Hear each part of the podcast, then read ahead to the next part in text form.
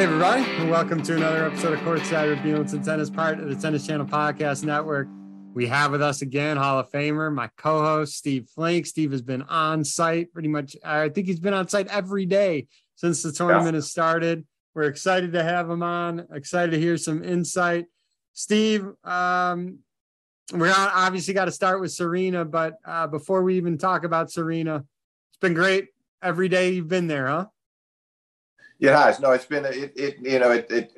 This is the stage of the tournament where things seem to really take off. Once we get down the third round on, is when I enjoy it even more because seeds versus seeds, and you start anticipating those big quarters and semis. And yeah, it's been it's been an excellent first week, and we've been lucky with the weather. We may be getting some storms coming in uh, starting tomorrow, I think. But fortunately, we've got those roofs, so we'll be in good shape. Yeah, let's timestamp it for the listeners. It is uh, Sunday morning, so the round of 16 matches are all set on the on both the men's and women's side. Um, so I'm gonna once we're done with this, I'm gonna do my best to to get this edited and out to everybody, so everyone will be able to hear this before uh, first ball today. So with that, Steve, uh, let's start with Serena. I know I have some thoughts, but everyone wants to hear your thoughts. You've been on site um, absolutely nobody saw her playing as well as she did these first three rounds. Um, obviously, we'll talk about the third one with Ali a little bit more. But again, you know, we gave credit to Rennae last time, and she had a Rennae Stubbs on uh, her team. But my gosh, um, again, no one saw Serena playing as well as she has these first three matches. When you take a look at what she did in uh, Wimbledon Canada, and Cincinnati. Yeah, I mean, obviously, those those did not go well at all. She lost three out of four matches in the three tournaments you mentioned, beaten in the first round of Wimbledon, won one match on the hard courts over the summer. So it was not encouraging, and so you, you, we, we couldn't know for sure she could even survive the first round. And I thought there were shaky moments in the first round, a two love lead in the first set, and then went down three two, game point for four two, and pulled herself together and played a great second set. Then she goes to Kontaveit, I, I, I thought that Serena, she talked afterwards about not feeling any nerves, nothing to lose in this tournament. Hadn't felt that way since '98, but I didn't. I, I saw moments where of tightness. She didn't serve out the first set against Kontaveit, double faulted it away, and I said, okay, that's not a good sign. She managed to win the breaker, lost the second six two, and then eventually came through six two in the third. But there were a few anxious moments. She handled them well. She played well. Kontaveit looked a bit like a deer in the headlights, a little bit frightened, understandably, dealing with a crowd like that that was so vociferous on, and predictably so on Serena's behalf. And then finally against Tomljanovic, it all caught up with Serena. Once again, she didn't serve out a set, 5 3 first set.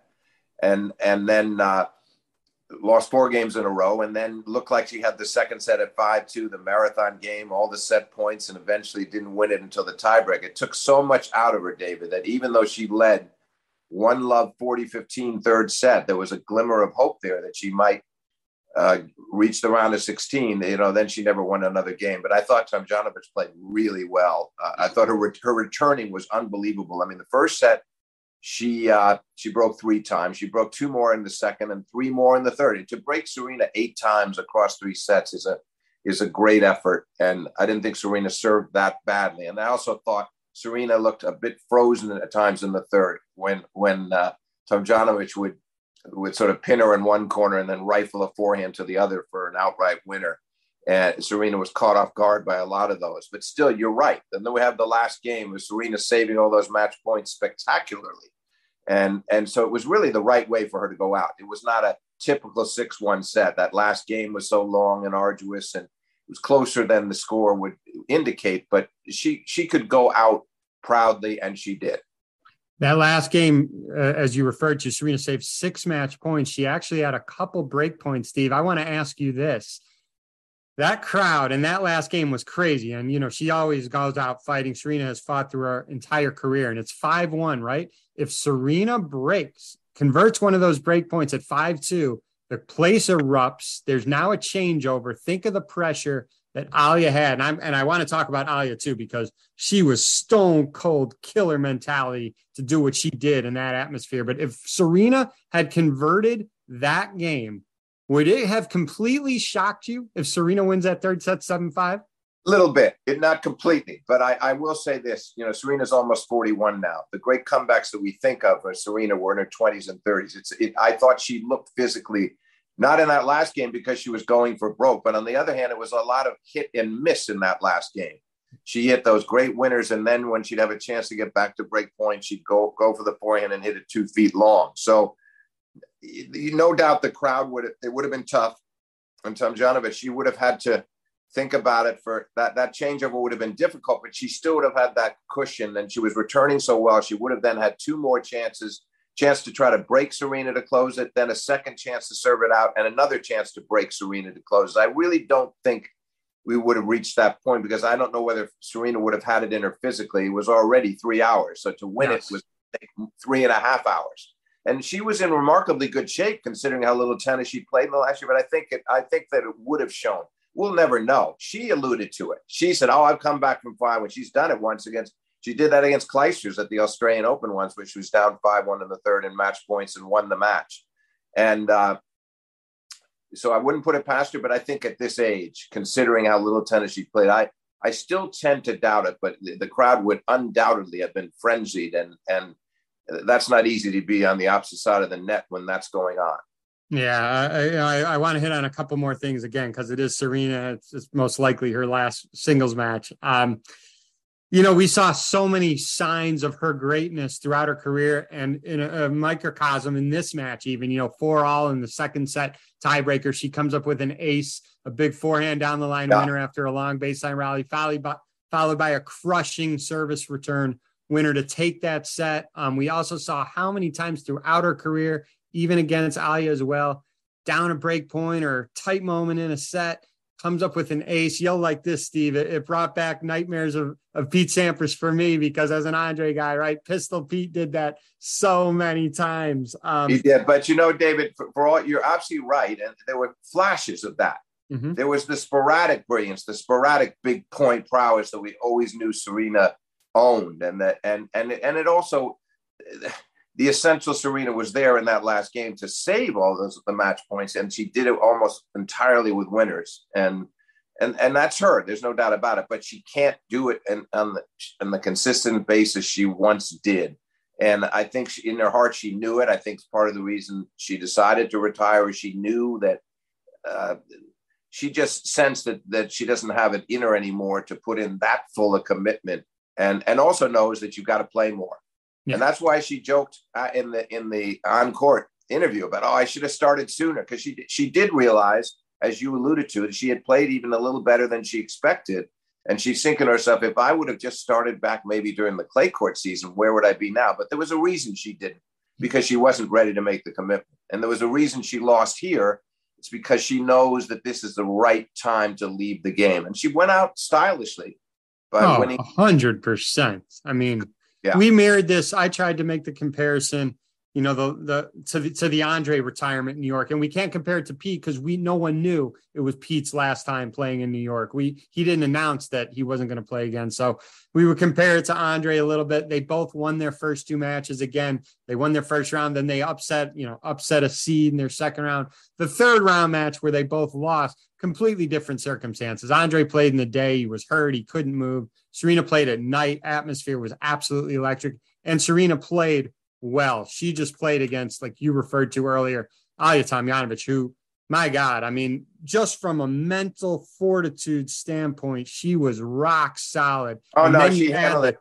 Add the tennis part to that. She played great. There was only a handful of people in the entire world that could have done uh, what Ajla did in that type of environment. No, and, and she was very poised. She's not known for being the best player under pressure. That's no knock on her. A lot of players are, are tend to, to wilt a bit under the pressure. Now she handled that beautifully.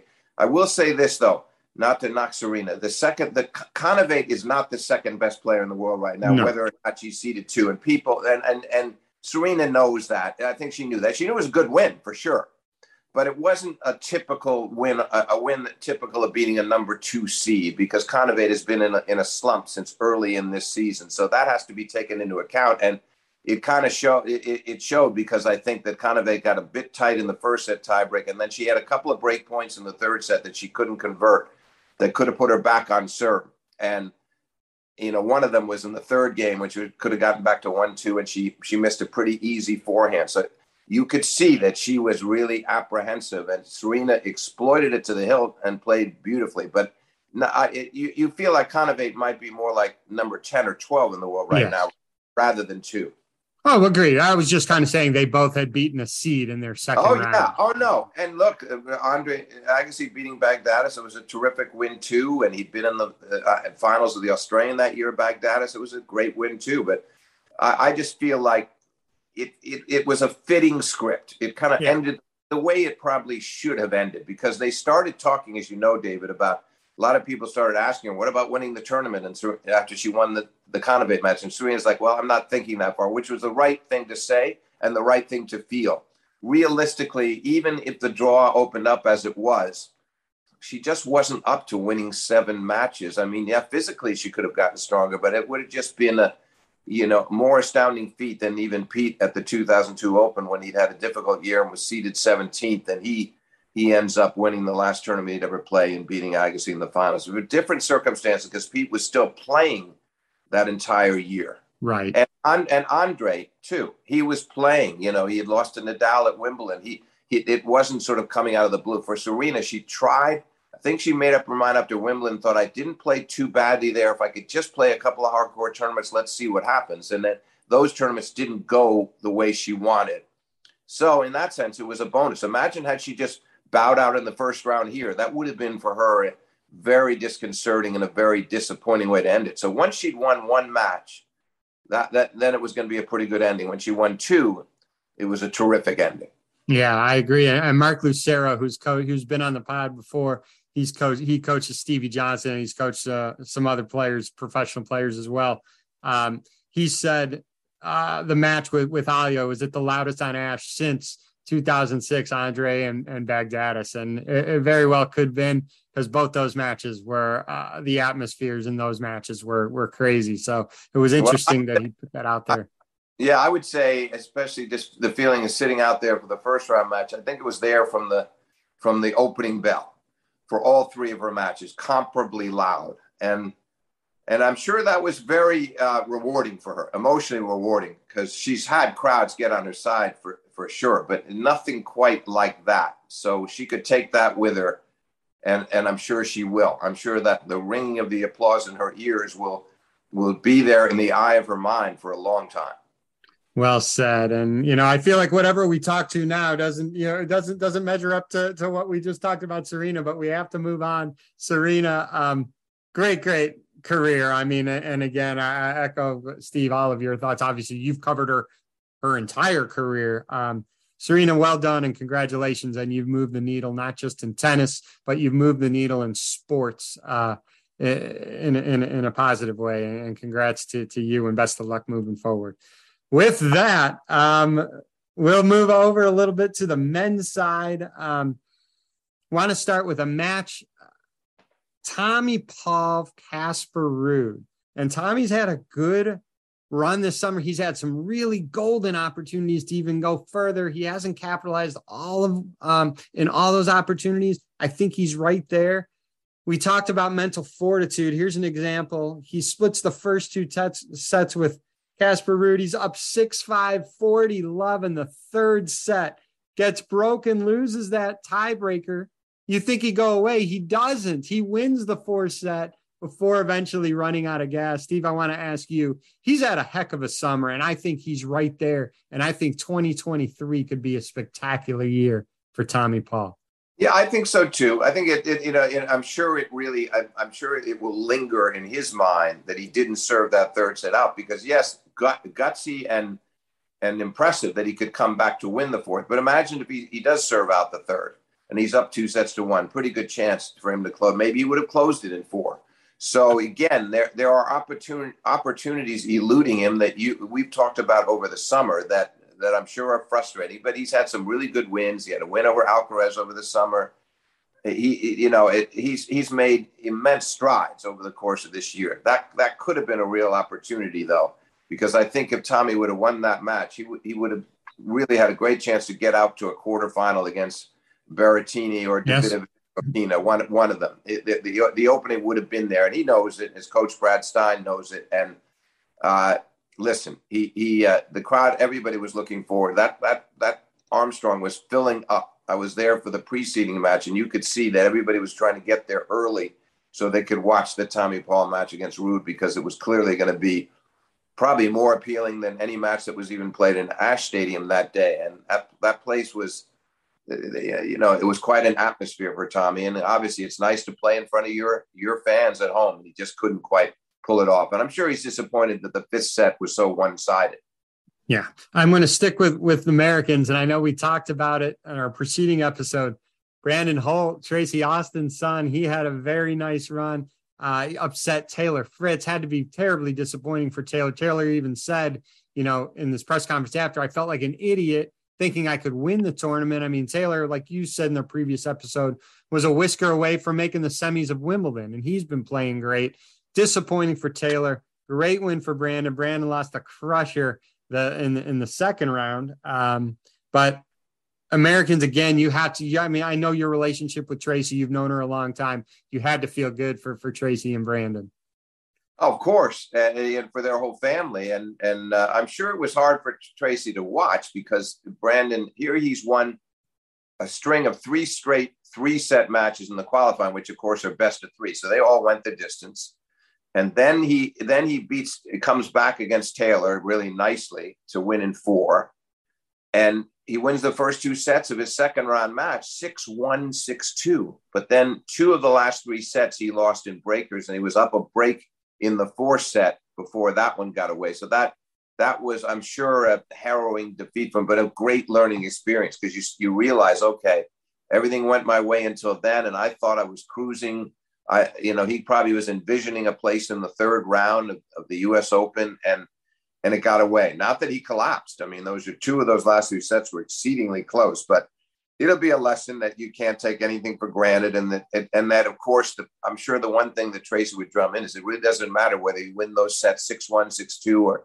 seven six, seven six. The value is the same and it, it, it can be misleading in your mind when you when you win sets that easily. But I think he takes so much away from this Open, having qualified, having beaten Fritz, and I, I'm really fascinated to follow him in the in the months ahead and into next year to see what he can do with this. Oh, 100%. And sticking with the Americans, second year in a row, unfortunate um, because he came out on fire in both his first round matches, both last year and this year. Jack Sock if you remember last year, he played Sasha Zverev, came out on fire for the first yeah. set and a half. Yeah. Got hurt, couldn't finish that match. This year, he plays Diego Schwartzman, wins the first two sets, back locks up, can't move, has to uh, default. We've all known the talent is there, the firepower is definitely there, but um, hopefully he can continue to get stronger physically um, and last in these three out of five set matches.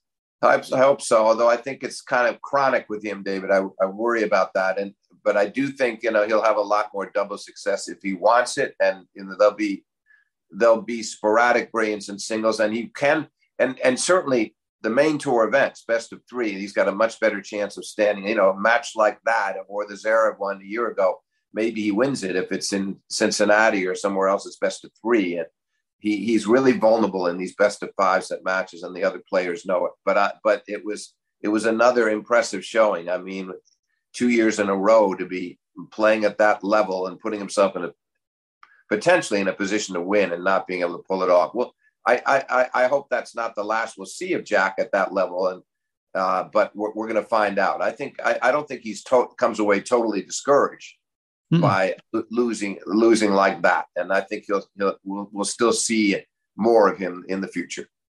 And the last American we want to talk about before we get into a, a few of the uh, round of 16 matchups, JJ Wolf, great tournament for JJ. Beats uh, Bautista Agut in straight sets. Yeah. Um, Kyrgios was just too good for him the other night, but JJ Wolf again, um, fair showing, very very good showing for a kid from Midwestern state of Ohio. No, I liked, I enjoyed watching him. I actually, you know, I mean, it was uh, Bautista Agut maybe slightly past his prime going in. I wouldn't have thought he could win that match. That was a great win. I didn't see much of that. I saw a lot of the Kyrgios match. And what I liked was he never gave up. He lost in straight. He kept, but every time he'd hold his serve in the third set and stay in there, you'd see him getting all pumped up and the attitude was excellent, and uh, I, I feel you know he definitely takes something. He's had just a good summer period, and it, it's nice for him to beat a player of Bautista caliber. So I expect some big things from him uh, during the autumn as well. Well, let's get started on some of the. Um, we're not going to go over every one of them because I know you got to get going and get get back on site. Um, but uh, I'll mention a few of the round of 16 matchups, and I'll take get your quick hits on them. The obviously the big one tonight, Sunday night, Daniil Medvedev, Nick Kyrgios. Um, your quick thoughts on that, and does the winner of that match win the entire tournament, knowing Rafa's on the other side? That's a great question. I, I I tend to think that the winner of that match will be in the finals. Yes, uh, the way I, and the way I look at it now, depending on Nadal's physical condition, and Rafa looked better in the third round. He Gasquet is always an easy, you know, it's 18 and 0 now, and it's you, you, you have a comfort level against him because of the dominance of, of course over the course of their careers. But physically, he just looked better to me too and I think he felt good about that. And but again, projecting, I would still say that either Med, either Medvedev or Kyrgios, in my mind, would be the underdog against Rafa. That's a strange thing to say about Medvedev as the defending champion, but I feel he's still haunted by the loss to Rafa in Australia in the finals when it looked like he was headed inexorably toward a, a second straight Grand Slam tournament victory. Went up two sets to love, 3 2, love 40 in the third. So almost broke the match open in the middle of the third and eventually lost 7 5 in the fifth. Because after that, Rafa beat him very decisively in Acapulco in the semifinals. And they haven't met since. And then Daniel has not, Daniel has been, has played well since, but it, he hasn't been that confident. He won Los Cabos at the start of this of the summer. So I, the match with Nick will be fascinating. And, and Nick is a 3 1 record against him. Daniel did beat him in Australia but Nick is playing much better now than he was in Australia, and he's much. Who's winning, Steve? Who's winning this match? Well, you know, you're putting me on the spot. I'm, I'm gonna, I'm gonna take a chance. I'm gonna say Kyrgios in four. Yeah, but I, I, I, would probably echo your thought. He's just playing so well right now. But I don't say it with a lot of confidence because I think Medvedev is going to be determined to strike back at him and determined to turn it into a physical war as well if he's and I think a lot of people have been talking about Daniil. You know, a, a, lot of that is being he's been on court so late. The last few matches yeah. he's played after Serena at night. Um, so he's going about his business quietly. Um, I, I agree with you. I would I would say Kyrgios and four, but I don't have a lot of confidence saying that as well because no, Daniil, I mean, but but I think Medvedev has to he has to make it extremely physical, and and you know make make Nick hit a ton of balls, keep moving him side to side, try to get to his legs, try to wear him down. Won't be able to do that in Nick's service games very often because there'll be too many aces flying past him. The other interesting part is when Nick beat him over the summer on the hard courts, he served and volleyed a lot. I'm interested to see if he replicates that pattern and whether Daniel adjusts his position on the return of serve from so far back. He didn't adjust at all the last time, and it killed him. So I think Nick will probably start off with that game plan. And if it's not working, he'll change. But I think we'll see him come in a lot behind his serve and, and pressure Daniel. It could, it, it, can't wait to see that match. Ah, well, so will be so so entertaining. On the other side of the draw, um, a match that that we're going to talk about Tiafoe and Rafa in a minute, but Cam Norrie and Andre Rublev. Rublev beat Shapo in five yesterday. Uh, Cam Norrie, another guy, he just goes about his business. He doesn't beat himself. He's had a great couple the, the past couple years has been great. He's a tough, tough out. Um, that match against Rublev is going to be a good one, I think. Yeah, I I I think it, that's a that's a that's a real coin flip. It's a real coin flip. I mean, as was the Rublev match against Shapovalov that you just alluded to, going to the fifth set tiebreak, the the extended tie, ten uh, super tiebreak, extended ten pointer, and that they're using now in the final set of all these majors. And I it's a confidence builder to be sure for Rublev to get through it, but he knows he could be in for an equally tough match against a totally different kind of left-hander this time. You know, I mean, Shapovalov is that flashy shot maker going for broke and hitting spectacular winners and making inexplicable errors, but that's not the way Cam Norrie plays tennis. So this one will be interesting to see if Rublev can hit through him, David. I, I think it's potentially another five setter. You know, his explosive ground game, his power versus the guile and the and the craft of Norrie. Yeah, I don't know. I may be a slight, the slightest, slightest lean towards towards Cam, but I'm with you. That's good. That's that's pretty much a pick 'em. Um, Tiafoe and Rafa again. Francis, we we said it earlier yesterday against Schwartzman. That's a match that if these if these American guys want to take that next step, you have to get through. Francis did plays Rafa. It's going to be entertaining. I believe Rafa's two and zero oh against him. They haven't played a ton of times. No, um, you know what, David? Those you're right. He is two and zero, oh, but those matches were three years ago. Francis is a different player right now. Yeah. So I don't put a lot of stock in that. He got killed by Rafa in Australia and, and decisively beaten one other time. I don't. I, I, don't think it really means a thing because I. Uh, that's not to say that I'm, I'm giving that I'm picking Francis to win it. I just think it'll be a much closer, hard fought contest. In the end, I would I would go with Rafa in four sets. You know, his, his percentage play. I think in the end, and I think he'll also physically get. And Francis will work have to work awfully hard. But I think this will be an entirely different kind of match. Plus, we know that Tiafoe Tiafoe will play to the crowd as he always does in, in a very beguiling way. And Rafa, as he said himself in one of his interviews yesterday after the after the win over Gasquet, he they're always they're always respectful of him. On the other hand, he won't get the usual brand of crowd support that he receives. So so it would be a little bit unnerving at times when Francis is waving his arms to the crowd and they're and they're euphoric and they're exhilarated. That's going to be a, a very enjoyable match. In the end, I still go for Rafa, but much closer contest than their previous two. And I want to end on the men's side talking about everybody's favorite, uh, especially the last you know year and a half. Carlos Alcaraz, he's on the top side of Rafa's uh, side of the bracket. You know the potential is a Friday semifinal. Carlos Alcaraz versus Rafa Nadal. There's some matches that have to happen first, but that would be a tasty semifinal, Steve. Yeah, I mean, I, I hope we can get it. I really hope we can get it. I like the way Carlos is playing, particularly like the way that he pulled out the third set from two breaks down against Brooksby. It looked for sure to be going four sets because Brooksby broke twice to go up three love in the third. And then Carlos reels off six straight games in, in, six magnificent games on his part, 24 out of 31 points in that span. He was amazing. So I, I, I hope we get it because I think that all Spanish confrontation would be a dandy. I mean, we saw them playing a couple of times early this year with Carlos losing in a on an incredibly windy day out in Indian Wells to Rafa in the semis. Then he beat him on the clay. Rafa was not at his best there, so I don't put too much stock in it. But at least it gave Carlos the belief that he can beat him, and I, I could see potentially a five set, a, a, a five set collision if they were to meet in the semifinal round. Let me ask you this, and I just thought of it off the top of my head. I want to go to the to the women's side of the draw. You know, with Serena ending uh, her career, most likely U.S. Open. You know, you look at Coco Gauff right now, what she did to Madison Keys in the pat in the previous round. Coco Gauff has a good draw, and she may have to. I mean, I see her coming out her quarter, and if she plays Ons Jabeur potentially in the semi, that would be a good one. But I think Coco Gauff should easily make the semis. She, the way she's played the last couple matches, I would not be shocked if she wins this whole thing.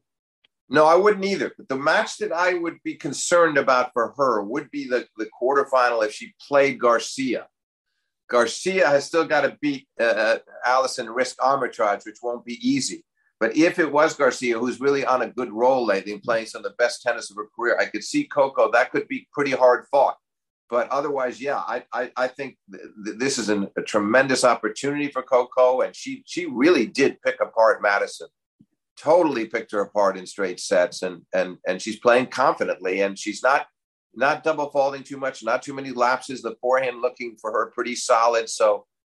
Uh, I will follow her with great interest, but I would love to see her play Garcia. I hope we get that match you can get possibly Garcia, then possibly Jabeur in the semi, which will be yeah. which would be fun to watch too. On the other side, two players that have been playing very well. I think Victoria Azarenka. You obviously know her experience. She's been here many a time. She's been playing great. Another American who's been playing great, Jessica Pegula.